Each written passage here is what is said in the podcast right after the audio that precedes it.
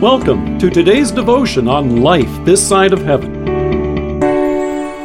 The Word of God from Luke chapter 21, verses 25 to 28. Jesus said, On the earth nations will be in anguish and perplexity at the roaring and tossing of the sea. Men will faint from terror, apprehensive of what is coming on the world, for the heavenly bodies will be shaken. At that time they will see the Son of Man coming in a cloud with power and great glory. When these things begin to take place, stand up and lift up your heads, because your redemption is drawing near.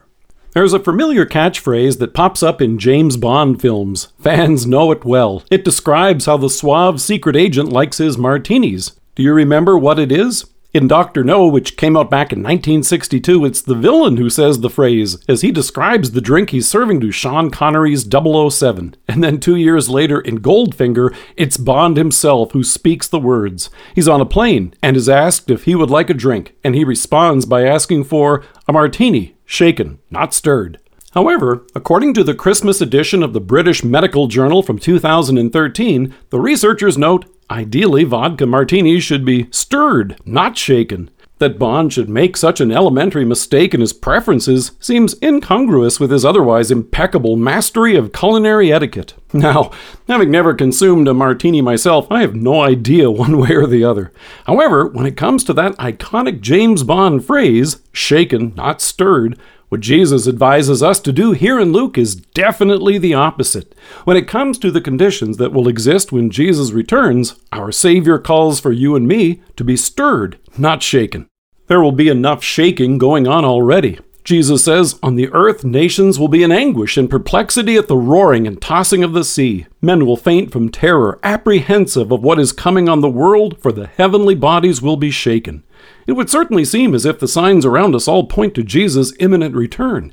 After all, when it comes to the roaring and tossing of the sea, there have been plenty of stories in the news. As the Atlantic hurricane season drew to a close, ABC News noted, We have officially exhausted all of the names this hurricane season. From Ana all the way to Wanda. This is the third time we've done this. The first time was in 2005, and 2020 was the second year. And on the other side of the continent, a weather phenomenon known as an atmospheric river has brought in such large amounts of moisture that torrential rains have created mudslides and washed out bridges. Last week, NASA launched the pioneering DART mission, which will conduct a test to determine how a spacecraft can change the path of an asteroid which might threaten the Earth by smashing into it.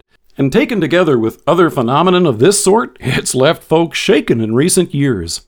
However, describing circumstances similar to this but greater, Jesus tells us, At that time they will see the Son of Man coming in a cloud with power and great glory. But instead of causing us to be shaken, it should stir us to action. Jesus goes on to say, When these things begin to take place, stand up and lift up your heads because your redemption is drawing near. Instead of being shaken, we can consider God's own promise to us in His Word. In Romans, we hear, For I am convinced that neither death nor life, neither angels nor demons, neither the present nor the future, nor any powers, neither height nor depth, nor anything else in all creation will be able to separate us from the love of God that is in Christ Jesus our Lord.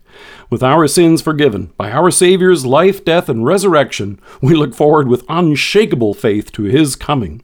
In the meantime, instead of being shaken, we are stirred to action. We lift up our heads each day in anticipation of our Savior's coming again in glory. We're stirred to prayer on behalf of those who don't yet know of His first coming to rescue us for eternal life. And we are stirred to share this wonderful good news of Christmas with them. Let us pray.